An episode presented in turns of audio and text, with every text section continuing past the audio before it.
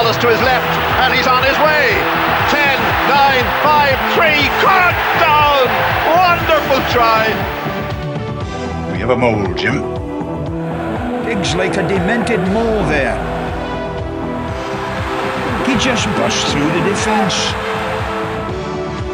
Just watch this.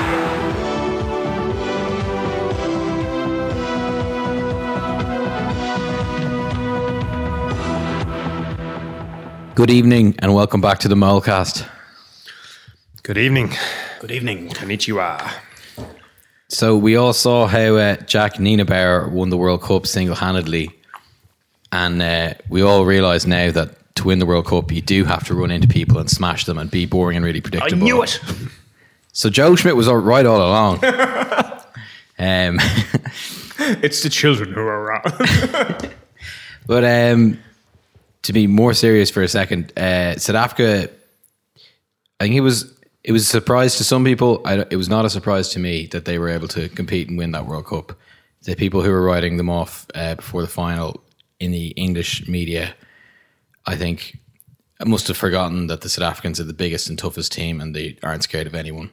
And uh, they played so well in the final. I was delighted that they won it in the manner they did, particularly adding on the two tries at the end. Uh, I thought it really it made it a much better win than had they just eked it out with penalties. Although they probably would have won the game with just the penalties. Yeah, I I have to say though, I thought that England would win. Um, I didn't have my 2020 hindsight ability at that stage before the game. Uh, I felt that England had been able to put together back to back good performances. Uh, I thought they were good against Australia and outstanding against New Zealand. And I expected them to have a tough game against South Africa. But I thought that their back play would cause the South Africans an awful lot of trouble. And it didn't.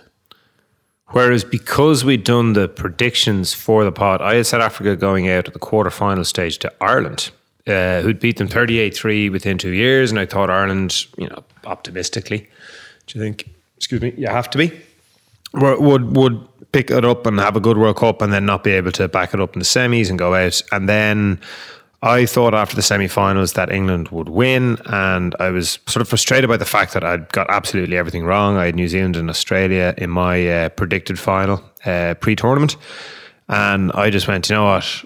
My record is so bad that I am going to back South Africa because they're underdogs and And you're all everything else has been wrong so far. And it was it was a really good insight into sort of market pricing and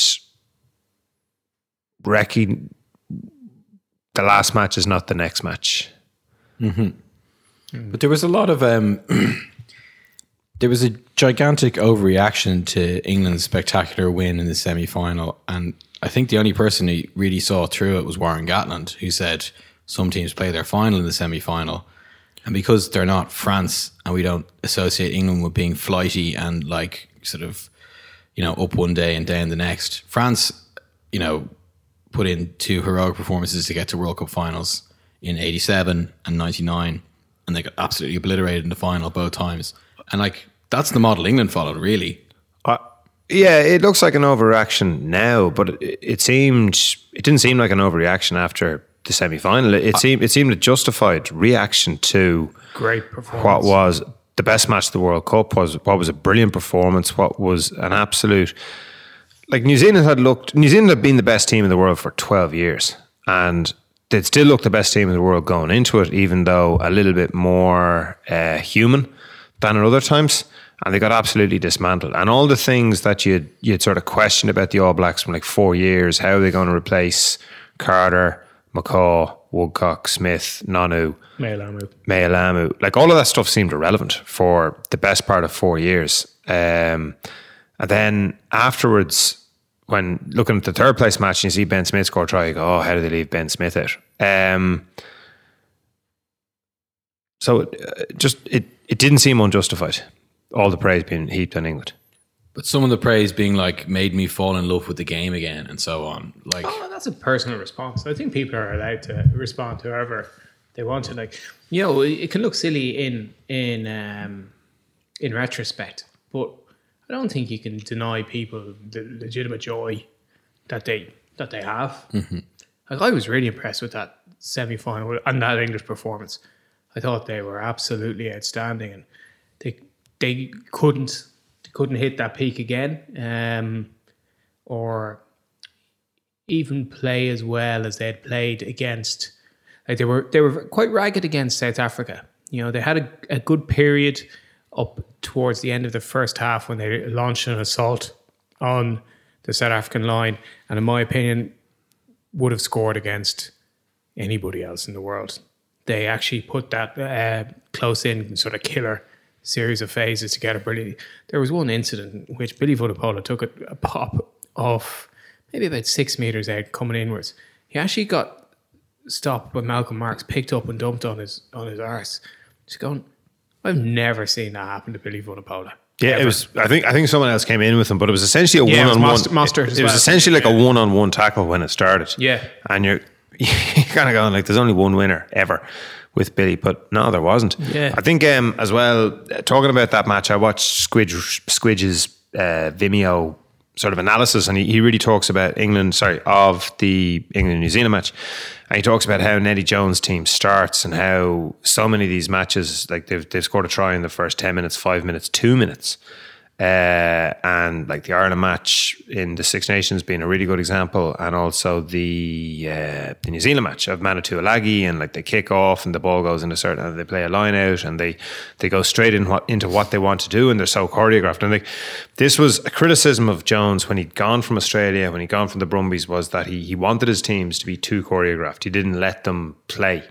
So like, and this is I suppose one of the themes that every political career ends in failure. Um, but his anyway, the point I really wanted to make was that um, his Australia team in 2003 started off like that, where they engineered a situation, cross kick into Lote Tuqiri against Jason Robinson, which is exactly the matchup that you want. And Larkham dropped it exactly where you want. Tuqiri did, went, just went above Robinson, as you'd expect, and scored a try.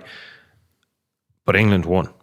So in in a lot of cases, and it's one of the things you know, Party talk about the, the the momentum that you need, and the reason that I, I mentioned that is uh, I watched a good bit of sort of YouTube clips here and there, and there's an interview with Neil Back, and the first thing that Neil Back said about his 2003 team was like they were psychologically strong, like that team was ready to win the World Cup. Because I was sort of thinking to myself, how good are England? Like man on man, like all of those all of those players you know, have a have a you know, they could all compete at some stage, like Maro Itoje against Martin Johnson. Like, really, you know, who, who do you choose? And I'm sort of going, Jono. I'd always choose Jono, Yeah. but like, just really, really, like, is is it that clear cut? And I think the biggest difference is that the Eddie Jones's current English team, like, lost in Cardiff, gave up a lead in in Scotland or against Scotland in Twickenham, and that was always the question mark. Whereas Martin Johnson's team had given up, given up, not when Jono was playing, and then like 2003, they, they were they were ready, and that's the same thing. I mean, the New Zealand team in 2015, like they, you know, they were ready to mm-hmm. prove just what a great team they were. So that that's a very hard, a very difficult thing to. It's intangible. Mm-hmm. You can't tell it, you can't justify it, but it is one of the hallmarks, mm. I think, of, of any championship winning or of a lot of championship winning Yeah. teams is like very difficult. psychologically very, very. I would I wouldn't have thought though that South Africa were were ready to win this at all. No, no, it's a good argument. Like Yeah. al always invert and um, Like I look at the South African team, and uh, the first thing I I think when uh, I'm sure I'm not alone in this is they make the 2007 South African pack look human. You know the size of a, that 2007 pack was uh, was enormous at the time. You remember with Os du Randt, John Smit. Now John Smit and Os du Randt are probably still bigger than their their counterparts 12 years later. But like Bakkies and Victor Matfield, like even Bakkies, Bakkies would be the would be small is smaller than either of the current Springbok locks. And you know, Pieter-Steph is considerably bigger than Juan Smith, who was just this huge blindside 12 years ago. Remember how big Juan Smith was? I'm amazed that they're bigger. Because then Schalk Burger and I'd still take to the to 2007 pack. That was an amazing pack. But this pack, this CJ isn't- CJ Van der Linde was the tight end. Yeah, this pack isn't uh, this pack isn't going away. There's there's No. years left in all them, bar bar the beast, and I don't think the beast. There's no reason for him to go away. He's just played one of his best matches ever. Like, why wouldn't he play on? It's his choice, obviously. But uh, you know, between Marx and Malherbe and Kitshoff, these guys are all in their mid twenties, uh, mid to late twenties. They're they have a, a good few years together. Well, I suppose they'll travel around the place if if the rumours this morning are anything to go by. de Allende and Snyman Yeah, are both going to yeah. move to Munster next season. I don't, you know, I don't think they're going to end their test careers, but uh, it's good signing. For Yeah, Munster. two good signings. Two good signings. I, I thought signings. de Allende certainly their best back. Well, arguably Pollard, but I thought de Allende was their best back, and I thought He Vermeulen a was their best breaker. forward. Yeah, Well, just to go back to how much um, New Zealand were beaten by England, and then in the same sense that Africa were uh, heavily defeated England in the final. You also have to remember that New Zealand like beat South Africa by what ten points in the opening game of the opening weekend. yeah. So it's a very unusual situation where there's three quite clear victories between the three best teams in the tournament against each other, and obviously one is a pool game. So, and I'm not saying that New Zealand deserved to win the trophy at all, but like but yeah, it's a, But they- it's back they're- to circular. they're not. New Zealand are. you said they've been the best team for the last twelve years. I still think they're the best team in world rugby. I think they lost a game in a tournament. Yeah, but but the reason I think that I, I understand why you think that absolutely, but I think it's very good just to base your arguments on games that have happened in the tournament context. You know, that's why you have the World Cup is to establish who the number who the best team in the world is. And once they win it, they're the best team in the world. Down to world rankings, Ireland would have been the best team. So uh, why why was it such a surprise uh, to certain elements then of the media that South Africa would win the World Cup when they've been going toe to toe with New Zealand the last four times they played them, and their last and uh, their last four games against England they are two two, and the last one was a very very contentious decision. Yeah, good where- question. like they they they they, they scored tons of points against them uh, in the the summer tour where they won two one, and then they lost very narrowly in the Twickenham game. So wh- why did anyone think that like New Zealand, England were far better than South Africa? Because in this tournament, South Africa looked uh, that they had a limited attacking plan, and there wasn't much evidence because if you consider uh, they played well against Italy, but Italy are not a good side. So their quarterfinal, they lost to New Zealand, and they looked at, at times like they didn't know how best to attack when they had the ball. They played a very limited game plan against Japan, which was the correct game plan to play against Japan. Move from set piece to set piece uh, and dominate lineouts. Then they played an even more limited game plan against Wales. So there was very little evidence that against a good team that they could unlock a good team's defense, especially in a high stakes game where you knew that the opposition team was going to be incredibly motivated to defend well. There'll be a case of if it was man on man on man, I felt wrongly as it turned out that I felt that the English would be able to match the South Africans physically. I think that uh, I remember discussing after the Cheetahs had played Leinster. Uh, Leinster won last season. It was you know a fairly innocuous match. How different the South African style of play is to what we're accustomed to seeing up here, and how it's good for the players. That's it's one of the strengths of the Pro 14 that for the players they can see another style of rugby. So when you're in your own half, kick, kick, kick, make your tackles, put pressure on in the set piece, and be prepared to be patient. And you can sort of draw it out that boring analogy of you know the Voortrekkers and circling the wagons and like you know the snipers and uh, like all the sort of stuff that you'd associate with South Africans, and that isn't understood up here because like only South Africa play like that.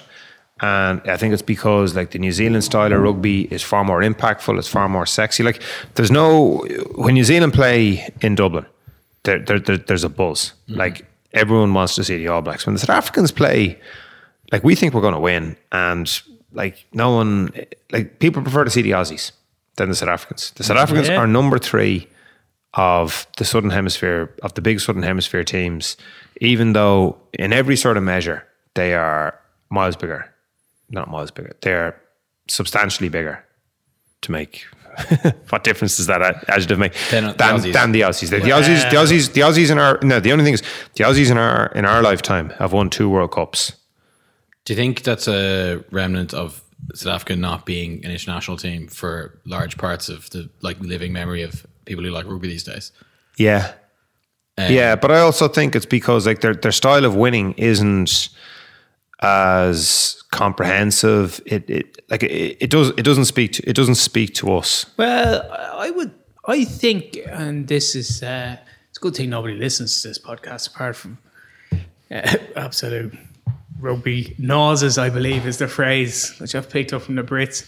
Uh, like, I think that it, to the layman, the Aussies are more attractive and everything. Like, there's something I, there's something really uh, elemental about how the South Africans play, and everyone knows that it's like it's just such a massive physical test, and so much of rugby is a is a it's, it's still about a physical test. Um, Sorry, that's just to go back to my snide comment about Jack Nienaber earlier on. Is that Oh, yeah. I just think um, the amount his name gets mentioned in the wake of the World Cup ahead of uh, Rassie Erasmus, but also ahead of like Pieter-Steph du Toit, Duane Vermeulen, um, like the lads who actually put in those punishing tackles on the line. There's no system when you're defending your line. I, I, yeah. Well, I mean, I- th- those those two guys, those two guys, stand. those two guys were coaching Munster against Saracens, and you know, Rassie sort of goes afterwards, and I'm, you know, I'm sure if I Google, I could find, but essentially like, this is a really tough team to play against. Like, you know exactly what they're going to do, and you can't stop them doing it. So they haven't changed that much since playing against Saracens. They just have like miles bigger better players than what Munster had, playing against, you know, a lot of the same Saracens team. yeah, I also think as well that the last time that we played South Africa, if you look at the team sheet, it's really similar to the team that played in the World hmm. Cup final, and we thrashed them. 38-3 under the, the very last days of the, the, the previous coaching ticket. I think So- you'll find that everyone was wearing the same jersey that day. Yeah, exactly. it was more of a, like a friend. Like I thought what a friendly was when I was about four or five. That the other teams passed the ball to each other. um, but so then Nienaber and Erasmus have made a huge, huge impact, and I can understand. But I, I do take your point about so much of it is the physical challenge out on the pitch, laid down and. Um, and accepted of on both uh, of, by by both sets of Fords, especially. But there's one more thing I can't remember. There's a guy it's I, uh, on Twitter called Ben Smith, and he, he pointed out the task that uh, Pieter-Steph du Toit had been given, which was roughing up George Ford, and that he pointed out five phases, one after the other, in which du Toit either ruffled or like got a quarterback hurry on him, or else got a hit, or else a sack. Uh, so there, there was a level of you know very intent game planning there from the coaches, and um, you know we, we talked a bit before about the role of um, Felix Jones in like assessing players. I believe that was his his his job was assembling information on teams that they would face, and, and I think you know that was his his what he brought to. Uh, to the South African coaching setup was was was in was in that part specifically. Mm-hmm. I was curious looking at South Africa to go, oh, what can you take from that South African win? And then I thought, oh, it's not. It's pretty one dimensional because you go back to the idea of England beating New Zealand, New Zealand beating South Africa. And we said before the tournament that probably any one of the top eight teams could beat the other on a given day. Now, as it turns out, that wasn't true. Any one of the top three teams could beat each other on a good on a given day, um, and any one of the next five could beat each other. Six could beat each other on a given day, but they don't play each other. Be, Yeah, you know, Argent, France France beat Argentina, and that was sort of it. Argentina were giving England a good game until uh, Lavanini got sent off in like 17 minutes, and then you're going like, well, that's over. So the, the, the things that I took away from it, um, to sort of ground myself in the inevitable brouhaha that happens after Ireland play or what lessons can you play was like solid set pieces. Um, I, I couldn't get away from them. Um, I said New Zealand lost four lineouts in a row against England in the first half. England's scrum was pulverised in the final, and I said the Aussies didn't bother. Like the Aussies didn't engage against England and couldn't score enough tries, but they avoided set pieces. Um, so really, whereas South Africa's set piece proficiency all the way through Amazing. was was brilliant. Now that's not enough because our set pieces against New Zealand were really good. Like our lineout was really good, our scrums were really solid, and we got we got annihilated. Um, but I think that you have to stay in touch, which is scoreboard pressure. I think it's really difficult going behind. Um, I think like Wales came back against a 14 man France, but Australia, England, Wales, South Africa, Australia, Wales, New Zealand, England, England, South Africa, they all lost. Like if you go behind early 6 0, 7 0, 9 0, 12 0, like it's it's hard. It's hard to dig yourself back, which is why I sort of the fact that that 2003 England team could go down against the Aussies playing at home in the first few minutes and they won. And that that's like they were a great team. Um, I think that idea of attack wins matches, defense wins champions, championships is really big. Um, and that I, I think that speaks to physicality. Um, pretty good on. We we get on to Ireland later, and we sort of talk about them. It's like you need to be able to win ugly at some point. That idea of like South Africa, Wales, New Zealand against South Africa in 2015, England against France in 2003, like of, of big champion teams who can play really good. Sometimes you just have dog matches, and you and you have to be able to win those dog matches. Um, I think you need to have really good halfbacks, and then I was there going, well, you know, every, everyone everyone knows that, but to quantify what that means, like Faf de Klerk, so looking at final, semi final, quarter final, Faf de Klerk 76, 80, 73, Pollard 380s In terms of minutes. in terms of minutes uh, in the big matches. Like he's so Faf is off the pitch for like 15 minutes combined in three matches. yeah. Yeah. And Pollard's off. Oh, off. like I mean, Pollard's not off at all. Eleven minutes. Eleven minutes. Pollard's there all the time. Uh, Aaron Smith in 2015, 71 full game, 64. And the 64 match was the France match. Carter's on the pitch all the time. The anomaly was Weepu. Uh, Weepu and Cruden. So Weepu's 49 in the final, 56, 72. He just wasn't fit enough to play for the entire match. Mm. And Cruden, 33, because at smashed him. 80, played the entire semi because they had no one else left. And he played 47 minutes, but Colin Slade started. So again, like if you think of the lack of control that New Zealand had as the best team in the world, playing at home, like with a ref that wanted them to win it in 2011, it's because they're halfbacks Yeah. where like they weren't there. And then you go back to 2007, Fourie du Preez's on the pitch for like 380s. Butch is 80, 76, 80. Dawson's on the pitch for 80 minutes, including extra uh, plus extra time, 73, 68. Wilko's on the pitch all the way through 2003. And then in 1999, Gregan and Larkham play 580 minutes and Gregan plays 79 minutes in the final before Whitaker comes on for a minute. Right? So like I mean, there there isn't with with the exception of New Zealand in 2011 limping over the line quite literally in the case of Richie McCaw your best halfbacks play everything there's no second like again with the exception of New Zealand playing at home as favorites And that's a very big, that's a very reasonable sample size. Yeah. You know, that they're all the professional World Cups. with with different with different coaches Yeah. I, think it's, I think it's a really good point. And I think some of those things, um, like they sound like the obvious things, but those are fundamentals. They are the first principles. And you, you have to keep them in mind. You know, it might be that you're hammering away with things that most people already know, but they're proven.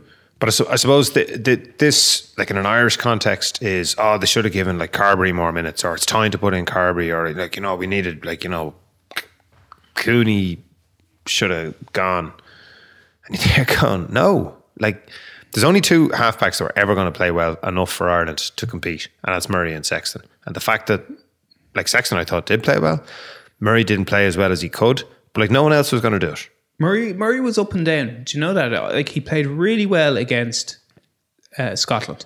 I thought he played really well in that game, Played well against Samoa. and he played really well, really well against Samoa. Like it's not like he laid a complete egg in the. And I'd say the same for for Sexton. When Se- during the, the pool stages, Ireland were really good when Sexton was on the pitch, and you know up up and down when he wasn't. Now both players played poorly in the in the quarter final, you know, but they were so did so many players. But it, but it, in in the context of who wins you World Cups, like your backups aren't going to do it again, with the exception of New Zealand in 2011, playing at home. I think that's fair, best team in fair to say that's an outlier though. Given given Yeah. the given the the other numbers. Mm-hmm. 99, 2003, 2007, 2015. But that's one, that's that's one of six. Yeah. and they limped over the line. yeah. So uh, that's I think that's really important. And the other one is the place kicker. Like in in the knockout matches of the um all the way through this, the team that won all the knockout matches scored more penalties. Like New Zealand scored one penalty to our zero penalties in in a match that like the most one sided of those matches. All the teams that won, like so, there's an argument again. What does that mean? Oh, you've got to score tries to win. So look, I, I didn't look at tries. I think the team that I did look, I didn't write it down. I think the team that won scored more tries than the opposition. They also scored more penalties. Like in big pressure matches, the ability to get kickable penalties and then to kick the penalties, that wins you matches. Oh yeah. Well, it like it wasn't a knockout game, um, but a big pressure match was Ireland and Japan. Um, given the, I I felt that like Two tries to one. two tries to one and a lot of kick, kickable penalties for Japan, which they kicked. Yeah.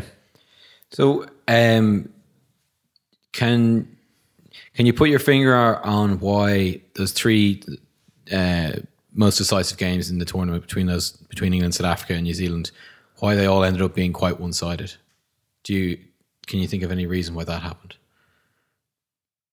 I like we watched uh, the New Zealand South Africa game in the fan zone. I've only I've only seen it once.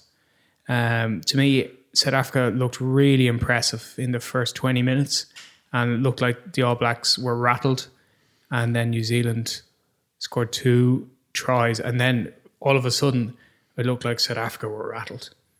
Um, that's that was my memory of that game. That was uh, as I say, I haven't watched it again. I don't know. I I I think that um, the inability to to back up a, a very impressive performance, like when New Zealand beat Ireland. I think Sean Fitzpatrick said that was the best they played in four years. When England beat New Zealand, a lot of English, you know, serious rugby fans said that's the best I, they've ever seen England play. And I, the, the overall impact of the match uh, of South Africa England is more to do with winning the World Cup than saying that's the best South Africa I've ever played. But I I don't think there's been that much comment on the the actual game as a performance from the South Africans. It's more to do with that they won the tournament and they turned so much around and it delivered so much for the country. But I can't recall South Africa playing that well since. Well, Jesus, like they were very good in the first test in 2009 when they beat the Lions very handily. But I, I felt that this was a more, uh, I felt that this was a better performance than that. And in the second test where they went to try down in the first few minutes from, from Luke Fitz, which is like one of the one of the most incredibly intense matches. I I would guess that the some of the teams that have won the World Cup have been like all the teams are um, the great teams. The 2015 New Zealand team was is the best team I've ever seen. Uh, 2003 English team, I think, had had gone over the crest. They were they were descending, but they still had all the component parts. Like they still had Jono, they still had Wilkinson, and they probably peaked only earlier that season. You know, so like they they weren't that far off, and they were a very to go back to what Becky was saying, a very psychologically strong team uh, full of decision makers, full of captains. Like you read Colin Meads' book about playing with that New Zealand team of the '60s, and the amount of guys on that team who were provincial captains, who who knew rugby, who were able to make decisions on the fly. Now, that that sort of situation is is gone because the um, there aren't like you know there's only five Super Rugby teams. There's only four uh, Irish provinces. Probably only like New Zealand. Or sorry, probably only England have that opportunity to pick so many club captains, or France with the top fourteen. So, mm-hmm. so sorry, it still does exist. It's rare. It's rare that you get a team that's as uh, as strong, as confident, as has got as many decision makers in it. And I think I would bring it back to at the moment what what you started off with with, with Nienaber. And what we referred to, like Squidge was saying about Eddie Jones, like and how dictatorial, what Ireland are like with Joe Schmidt. Like at, at the moment, I would say that the coaches are the most influential. Mm-hmm. And it's only when you have like a really, really great team that your players can be sufficiently influential and successfully influential. So I think that that New Zealand team in 2015 had it. I think that New Zealand team in 2019, when they started to chase and they didn't have Richie McCaw, and they didn't have Dan Carter, they didn't have Conrad Smith, and they didn't have like Tony Tony Woodcock, Kevin Mayle, like all these guys who like have like dozens, hundreds of caps. Mm. You- You're not going to make the same quality of decision. Yeah. I think I think certainly New Zealand started to chase that game too early. And even TJ Perenara taking a quick tap penalty. Yeah. Sudden punting it down the line. On seventy on seventy six minutes, but you're just to sort of it, going like, you know, go, say, let's say, uh, ideal circumstance, they score, convert a try and have, what, three minutes to score a penalty, earn a penalty or score a drop goal. Or score another try from anywhere, you know, with Beauden Barrett. And they took a quick tap in the middle of the pitch. Just like, what's that ever done for anyone? Yeah. There's still four minutes. And like we, we talked about this again, like we talked about this last year after the Toulouse match, at the Leinster Toulouse match, I think it is. Like with the way the laws are at the moment, if you get a penalty, the game the game can't finish. Mm-hmm. Like you get a penalty, you kick it to touch and you get 30, 40, 50, 60 yards if you get an incredible. Like you, you get the ball again. You're on you're on the attack. So to tap a penalty in your own half with four minutes to go is It's a mistake. it's a mistake. It's it's a poor, poor decision, particularly when your previous touch finder brought you from your own half up to the just the edge of the opponent's twenty two. Yeah. And New Zealand played so much rugby in the last ten minutes in their own half when it doesn't matter what what England do. It really doesn't matter if England give away a penalty because like it's not enough for New Zealand to put them under any sufficient pressure. Whereas if you give away a penalty in your own twenty two, all of a sudden you're defending a five meter line out where somebody just has to come up with some play, or like somebody has to like Bodie has to break a tackle. Anybody has to break a tackle. Like you know, Savea has to break one tackle, and you're underneath your own sticks, kind of going like shit. If he gets this conversion, we're five points ahead playing the All Blacks. And McCaw's All Blacks were the biggest like Houdinis of all time. Yeah. and not just against Ireland, but against Australia, other teams who had them, you know, had them pinned, Yeah. shoulders down, two and three quarters. It's a classic, will they score? They always score. kind of, Yeah. yeah. well, And then they kick out and go to length. late. I mean, I pretty never tire. But before the Scotland match, we we got an audience with Richie McCaw. So Des Cal was throwing him up the questions, and I gotta say, like McCaw is so impressive when he speaks. And there's there's nothing that surprising that he says because it all is makes makes such fundamental mistakes, and like. He doesn't really play to his gallery. He sort of says, like, you know, oh, look, Sexton and Murray are good players. Like, you trust your good players. Like, they're, you know, those guys have proven. Um, and everything that he says, he talks about like building toward, you know, building around a tournament, and you, you're sort of imagining that guy in a huddle. And the Aussies use the same say the same about Lynagh and Farr-Jones. Like you, they go, we're going to do this, this, and this, and we're going to score, and it would happen. And the guys are going like, these are prophets. We believe so much in these guys. Michael Lynagh tells us we're going to do this, this, and this. We are all going to commit 100% to this because it'll work. Because he's, or Farr-Jones is saying it. Yeah, it's a very interesting because it's it's not quite a self fulfilling prophecy, but I, I, or is it or is it it's nor is it circular. It's not successful because they believe it's going to be successful, but it does play an element in it that they have faith in these guys because these guys have earned their faith. Yeah. That's circular logic, but that's some sometimes how the you know human brain works, I suppose. Um, Yeah, so I think uh, with regards to the World Cup in general, one of the things that I uh, very seeing all the seeing all the teams compete on, uh, over you know a short period of time and a, you know essentially a level playing field is really interesting, and that you see how differently rugby can be played, um, and that there's different ways to play the game strategically, tactically, different ways to coach the game, different ways to bring on. Um, to select a team in the first place, different times to bring on substitutes, different ways to play every position. That that to me was one of the the most enjoyable things the, and one of the elements I'm looking forward to most in the coming season is to to see um, to see how the Six Nations reflects what was shown in the World Cup. Six Nations isn't too far away now. And it- yeah, because like e- even that idea, um, South Africa went to the six-two split, and everyone's oh, you know, they're picking six big fours, And you're going, they're going to get away with picking two backs because they've got a scrum half who only plays scrum half, and Frans Steyn just covers everything else. Between Willie le Roux and Frans Steyn, Frans Steyn just covers everywhere. World Cup winning centre, can play fly half, can play fullback, and Leroux just goes out of the wing or or uh, Ba. Um, Um, sorry, if uh, If anybody, like if if somebody needs else be, gets injured, yeah, if needs be, and you sort of go, how many how many other teams have a guy who covers six positions? yeah. Well, France could probably do it if they picked someone who could play nine and ten on the bench. Yeah, that's a very good point. yeah, yeah, they could.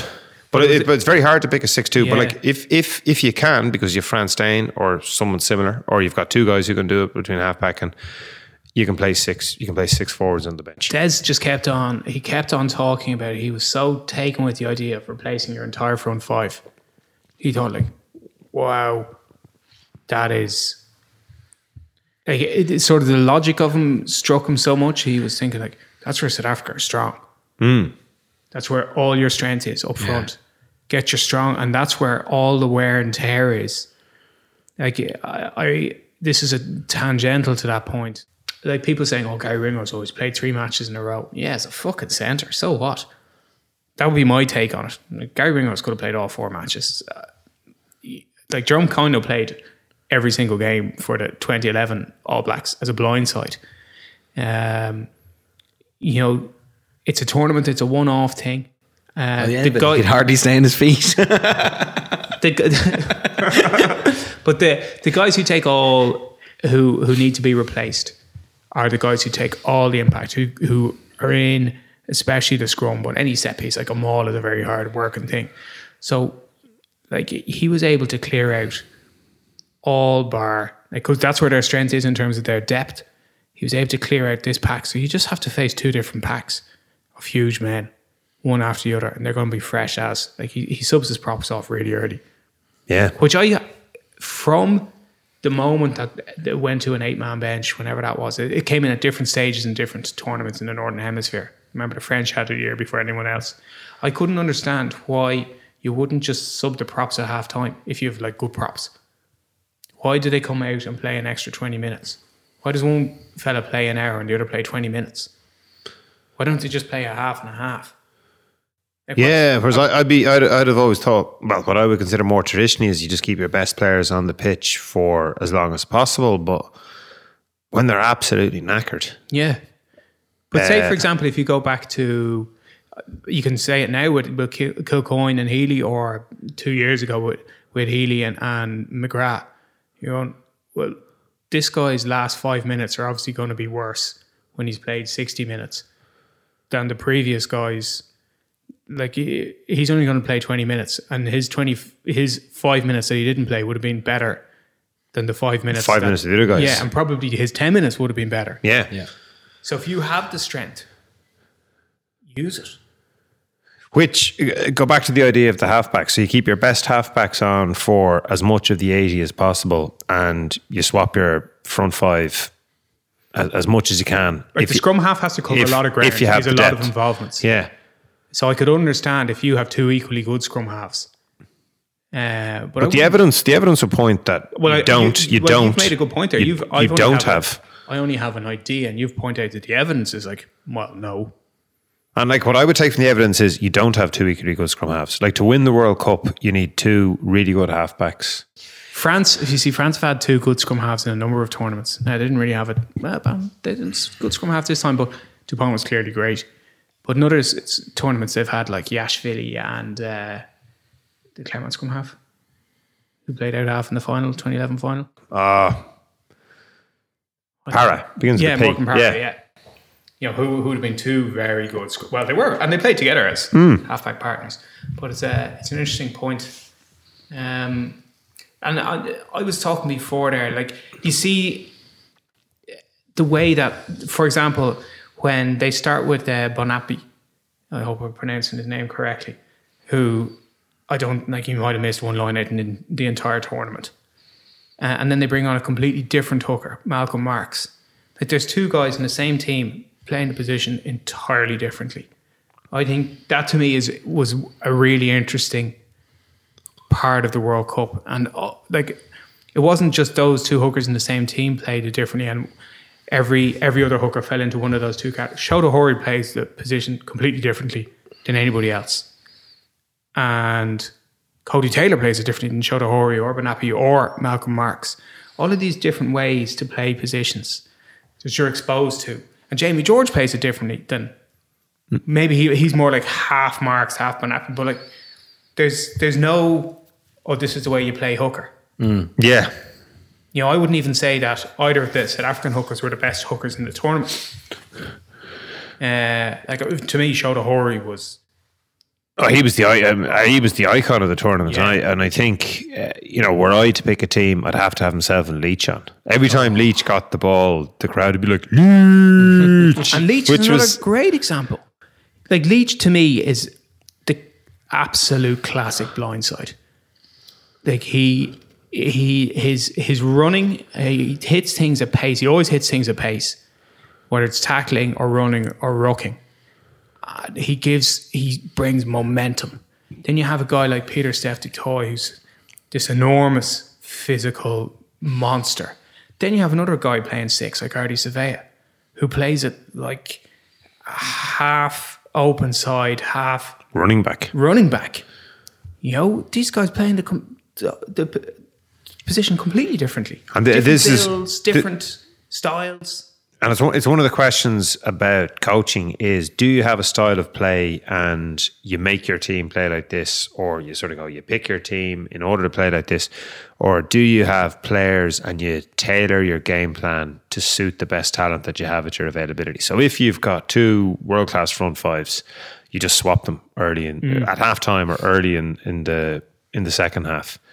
And you use those 10 men to wear down the opposition and tire them out because the evidence points to well like you do the you do the latter. You well i would always be of the opinion you play to your players strengths rather than you play a game plan that you know you think is a good idea but doesn't doesn't suit the talent at your disposal. Hmm.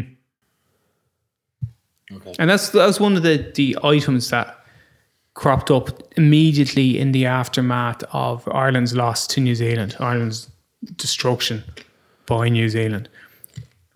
So much, so much of the, of the um, the comment on that afterwards focused on the fact that New Zealand fielded two playmakers, and that's the way Ireland had to go. And the question then comes well, they had two playmakers to pick. Like they would have had Damian. Damian McKenzie was the, the original option that they Yeah. wanted to play at fullback. You know, that was that was where that came from. And then saying, "Oh, so many. Uh, why, why couldn't we play Carbery and Sexton together?" Um, you're going well. The whole point of Joey Carbery move. Joey Carbery wants to play number ten. That's what he said time and time and time again. He prefers to play ten rather than fifteen. And the whole point of him moving to Munster, this is quite a long, involved thing. So it's like obviously there's a huge Paddy Jackson shaped hole in this conversation. But it became like there was an awful lot of people calling for Carbery to play ten. And then after we lost, it was like, oh, why didn't he play 15? That sort of, I, I, I find that argument Uh, not that it's invalid, but it's it's so loaded with hindsight that it's there's so few people who are making that argument all the way through from Joey Carbery shouldn't move. You know, from the year before, it was like very few people were saying Joey Carbery shouldn't move. He should just play 15. You you said it. You've always said that you thought 15 was Carbery's best position, but uh, it wasn't exactly popular for a year. And then in the aftermath of one game, it was. And it's only it's only it's only because I looked up the numbers for top class for, for the halfbacks yesterday that I, I was amazed how much they're on the pitch in in knockout matches.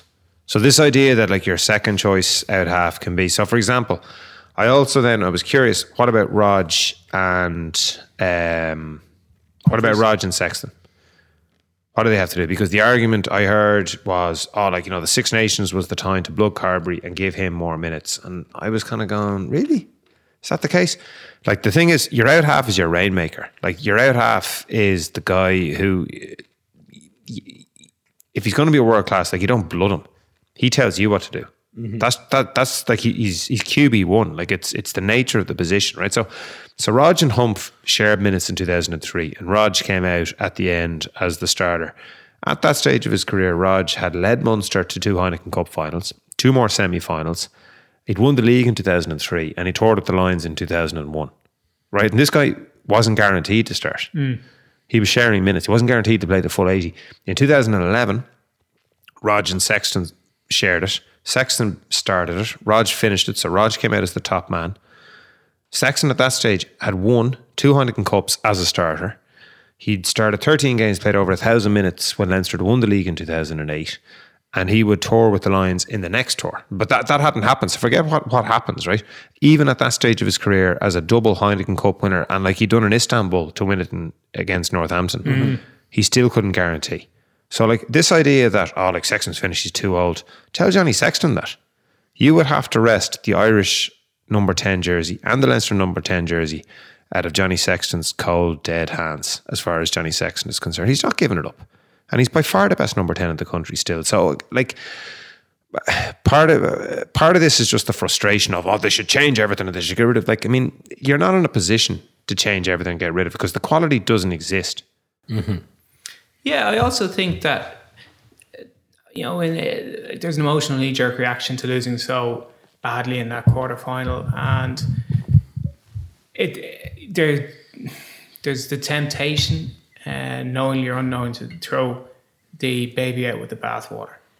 Um, you know, get rid of all the players over 30. They won't be there in four years' time. And, you know, this is a time to concentrate on, you know, sacrifice the Six Nations. And you're going, sacrifice the Six Nations to what? There's no guarantee you're going to get any progress if you sacrifice the Six Nations.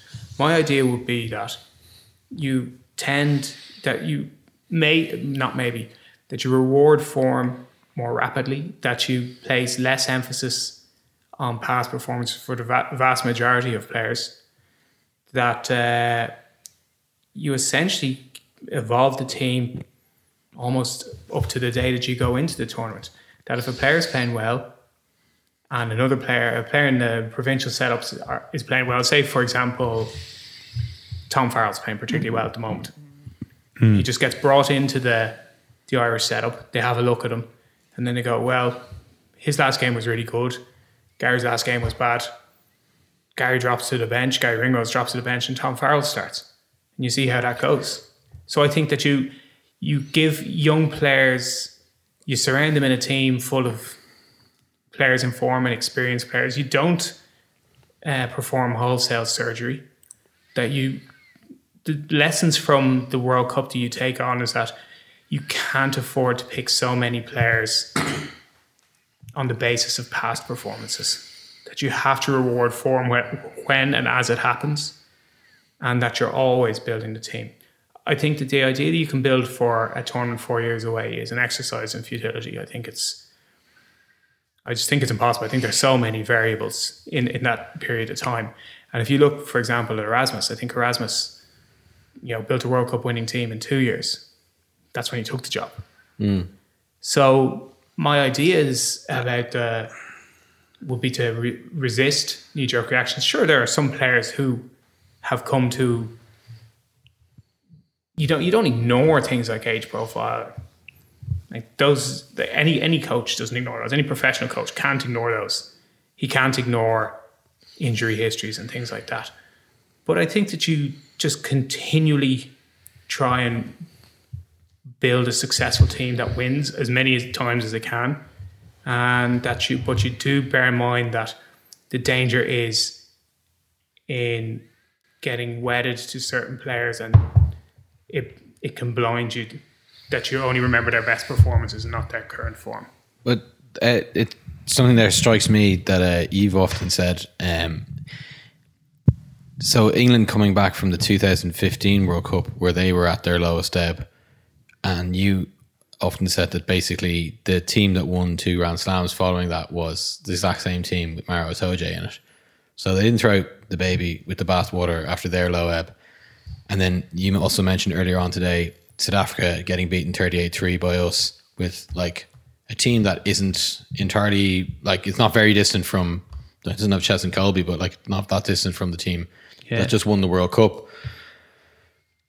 Um, so it does. Uh, it it points to the fact that obviously a new coach can uh, revitalize a lot of the same players uh, with a new approach and just obviously just a, a change in the mood in the camp. Yeah, Um, and I definitely think there's, uh, I think the Irish team sort of went stale over the last, Yeah, I think over you- the last year. I think you can't look at it in any way but that. One Grand Slam for England because we took the wheels off. one Grand Slam, two We took the championships. wheels off at the end of at the end of the second one in match ten. I was going to ask, so are we, are we talking about Ireland? We're talking about this sort of Well, we've we've actually uh, segued into it quite smoothly. talking about this generic team about who you might have to do. We're t- asking for a friend. here. We're talking about Ireland, aren't we? yes. Oh, are we? Now we here we are. Um. So uh, What the fuck happened? okay, here here's a maybe devil's advocate thing. There's too many players who had like all the merit badges from winning a Grand Slam and beating New Zealand that they couldn't be dropped. They were undroppable. The team froze. Not not froze on the day. I mean, the team calcified in November 2018 when they're like, "All right, lads, we're fucking brilliant. This is the best we've ever been. Let's go and do it at the World Cup and get to a semi final, get that monkey off our back." But like the world fucking turned in like for a year. Yeah, well, that's that's to me. Those are all uh, symptoms rather than causes. right. Um, like the the they they got to a quarter final, okay, in the first place. The reason that they lost to Japan and they ended up with uh, we would have ended up facing the World Cup winners in the other quarter final, so it was out of the frying pan into the fire.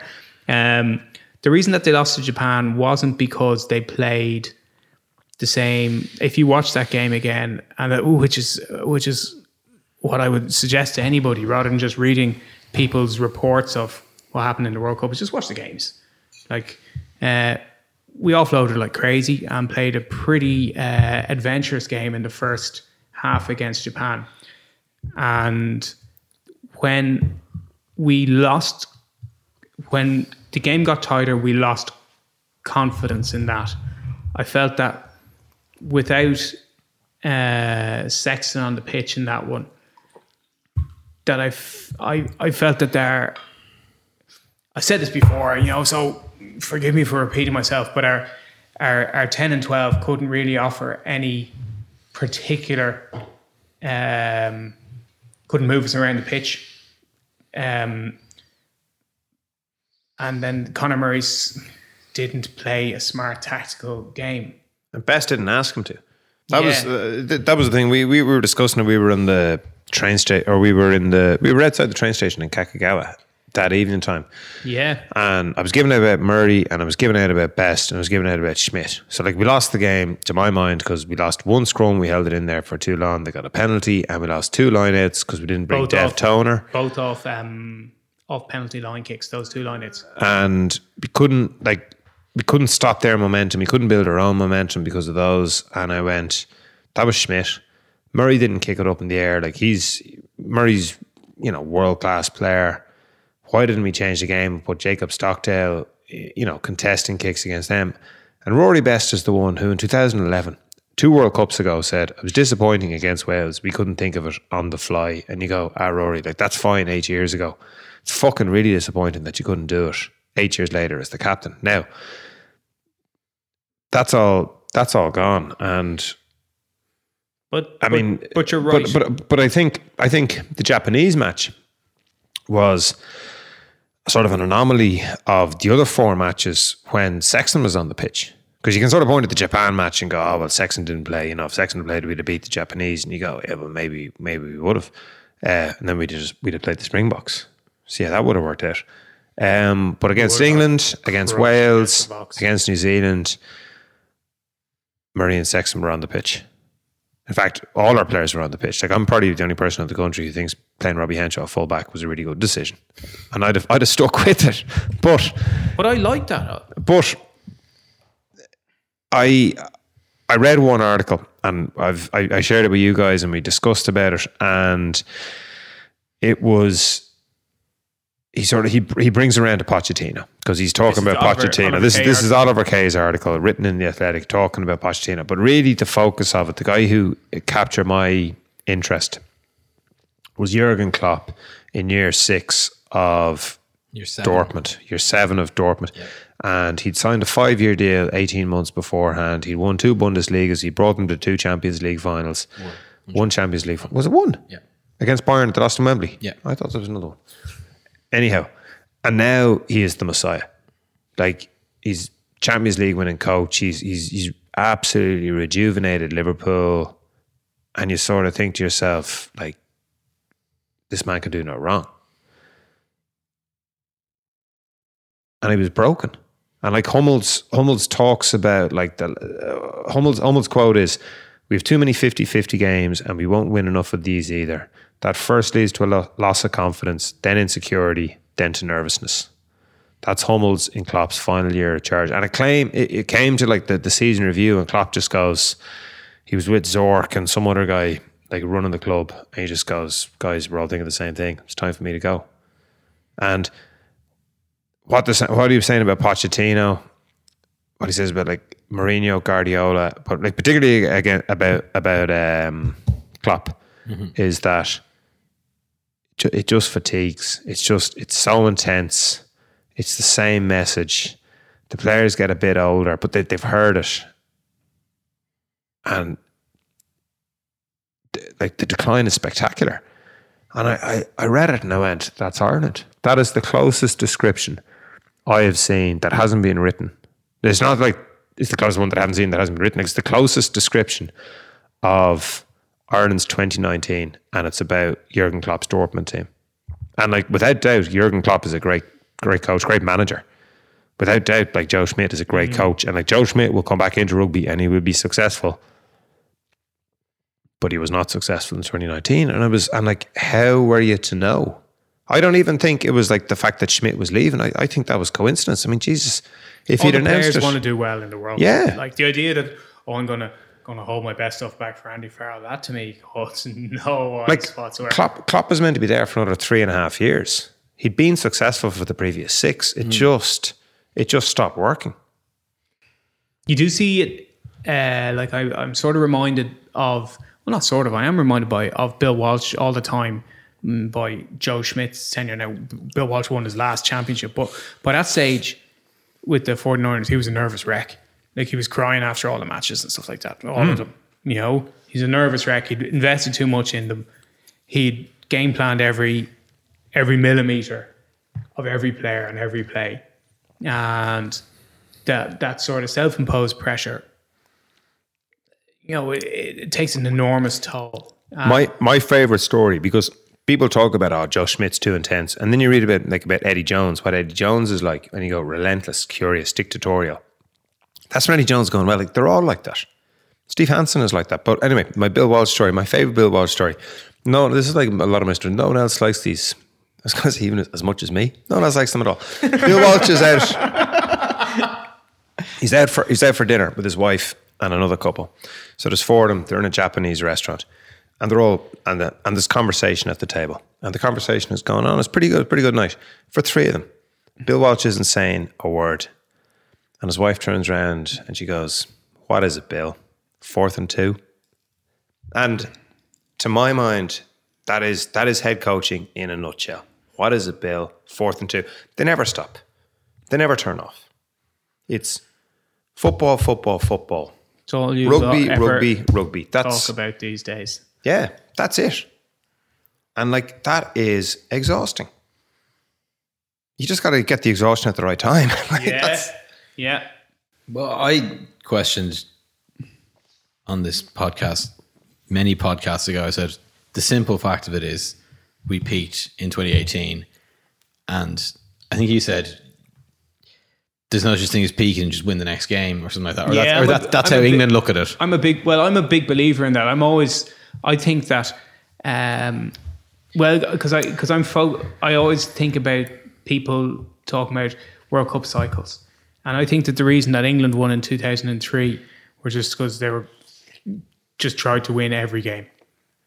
And I think that gives you a great resilience and it gives you a great that every game is important and it is wearing but if you're consistently picking players based on form and that nobody is, uh, I wouldn't say complacent because I don't think players get complacent, but they get settled or they get convinced that they belong in a team.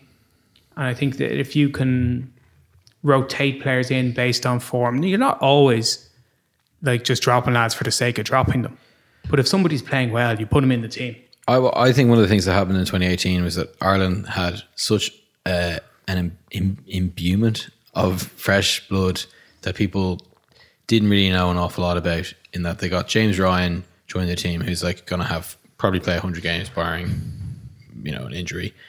Jacob Stockdale, who's like this try machine, who like had improved even significantly from when he was under 20s player and uh, Jordan Larmour, who people were just like, just saw that the try against Munster, were like, Jesus, this kid is And the forgotten man, Andrew Porter. Porter. Andrew Porter. Yeah.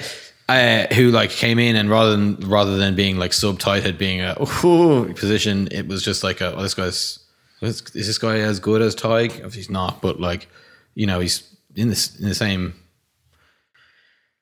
Uh, in the How, how does that translate in the podcast? the shrug emoji.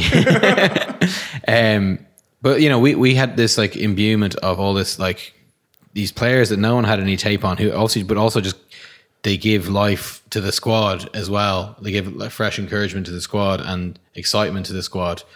Um, and that came at a very specific time. and which Le- was- Leavy was another guy, not as young as those guys, Yeah. but yeah, yeah, he, Leavy had sort of like he, he he got his first international goals because he had just been a little bit held back by injury. But those guys have come through in a particularly good 2016 under 20s team, Larmour the year following, and then Leavy, as I said, delayed. I think that, I mean, I, I, I think that's a very good point because I was again going back to that 2003 English team that like Wilkinson was such a um, like a gravitational like he was such a jolt but much younger than the most of the guys like he was he was still playing 10 years later at the top level for Toulon like so like whereas whereas guys were on the way out Martin Johnson retired almost directly pretty after much the World pretty Cup. much immediately. Like Wilson came in and gave them a jolt, right? So Wil- Wilko was around during the '99 World Cup, so it wasn't like he was just, it, but like he was he was playing number 10 mm-hmm. and it it it it was right, you know, like it sort of gave them two gravitational f- fields in a way that like. Like now, crushed Wilko for the best part of the next four years until he came back and dragged England to another World Cup final. But to have that sort of um, energy and g- galvanize Yeah. his his his group. But that's you can't just conjure that out. And I think like I mean it was it's one of the things Des was when he wrote the article about the um the New Zealand team in, in 2015 and the, the relative inexperience of of the wingers Yes. of, the, of the back three. Holo, uh, Yeah, Naholo yeah. and Milner-Skudder. Like it, it's almost as though part of the attraction that they brought was youth and enthusiasm. And they were so far away they couldn't really do any damage. Like I mean, they could. New Zealand wingers are all sort of they're all better when they're younger anyway. So like, I mean, that, that's when they get all their tries. 25, they're past it. Yeah, but like you look at Howlett. you look at but like yeah, but like you look at Rokocoko, you look Julius at all of them. Like you look at Savea, Wilson, Lomu, the uh, Sivivatu, like they all score shitloads of tries before they're twenty five. Hmm. go pre 25, post 25, and look at Kiwi wingers tries. Oh, it's massive. Yeah. So that was that was a great time. But just sort of go like from a selection point of view, these are the guys. Like this is where we're going to get our energy from. This is where we're going to get our buzz from. Can't believe but we didn't get but that they, buzz from John Klein. but they were they were they were so good at that time. So I do think that that sort of selection mix gives you. Um, now I'm trying to think who else got their buzz from, and I can't. But like that, maybe I mean Gaddy. I do think Gaddy is the sorcerer of world rugby. I, I do think that guys- Gaddy the is the who won- consistent overachiever. Man, the match in the quarter final, Wainwright. yeah. Yeah, He's he was out of the blue. Um, plays for the Dragons. Yeah. how could he not be an absolute fucking game changer? yeah. So, but I, I, I think that's a very good point. But I will say that those players, um, they were brought into the side. Three of them, Porter, uh, uh, Ryan, and and Stockdale, all toured Japan. Um, like Ryan famously played for Ireland before playing for Leinster, but not before playing for Munster. Um, the worst of my mouth. Yeah. And also, if you were to try and find the equivalent players in the year of leading up to the World Cup, they didn't make themselves apparent. Yeah. They weren't. They weren't there. And look, I, I think there's more than one thing. So just to, just to drag it back to that idea of like getting fatigued and it was it was inevitable that it was going to happen because it was the end of the cycle. Like it wasn't it wasn't just that. I think I think I think there's I think there's a large degree of that, but it was a tremendously frustrating. I oh, remember writing after 2015, like we had this absolute hang up with the world with quarterfinals. Even the way that we phrase it, We want to as like you know, we want to win, we want to get into oh, the semi, and you're there going, Jesus, could fucking win it? could we not say like we want to be a top four team? At least you're sort of giving yourself the scope to win it. We want to make a semi final. You're going, what, and get fucking knocked out in the semi final? That's shit as well. Like, no one cares you get knocked out in the semi final. But the 2015 thing that I wrote about was that losing meekly to Argentina, losing meekly to New Zealand, the fact that it's a quarter final, it's the meekly bit that kills us. Yeah. Like, if we went down against South Africa in an absolute ding dong, Yeah. We're like- six players injured in the first. yeah, I was going to say like players players being carried off the pitch in a one score game. Like you'd South be sitting Africans lurching off the pitch. you'd be sitting there you'd be sitting there going that was deadly. We're a great little nation. Yeah. I go like Thank God Gay Byrne founded us. but that but that's it. And I, I think the thing the thing that to my mind, I mean the thing that killed me was looking at the first 15 minutes and going, I Game's over. Game's over. Deja vu. Put We're on losing, the tee. The game's over. We're losing every single contact. I couldn't contact. put on the fucking tea. I was at the fucking game. I was just slumped in my chair when it's 17 0 going like, that's the game over. We're losing every single Ticket cost me contact. 515 euro. The game is over. Via go go. Via went went. Every single contact for the first twenty minutes in another quarter final, and that's that's the bit that kills. Yeah. it's the bit that we limped out yet again. It's like, can we not just play well? I didn't feel we limped out against Wales. I felt we got. Against Argentina, we did. Oh, against Argentina we did, yeah. I, against Wales, I felt we got master classed out of it. That was that one seemed to me. eh, Even even now, I look at how Gatland did the same thing as, as Eddie Jones did. They scored like one and a half minutes in. Shane Williams got in, in the corner, great try.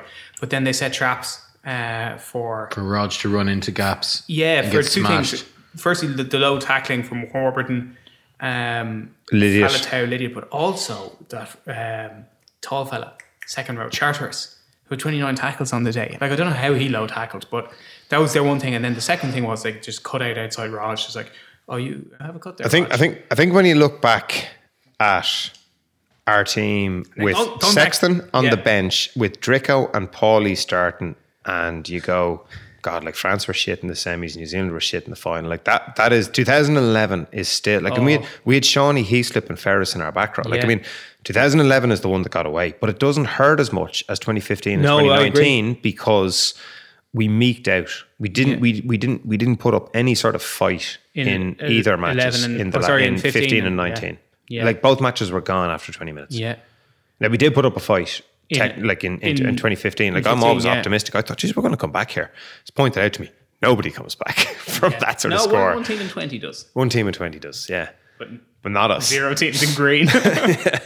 but I also would just one one last thing I would say is that that I think there was a stagnation of the game plan and things that other people have said and, and have hung a lot of credence on. Like I don't I don't disavow that. One of the things which is noticeable in the second half when we start playing poorly against Japan is that we do go to one out runners and a simple thing um, is that Murray doesn't lead the one out runner with his pass. He actually passes to the static man rather than passing in front of him. That's that's a symptom of when we start playing badly under you know under two coaches, under Kidney and under Schmidt. Is that you go to a one out runner.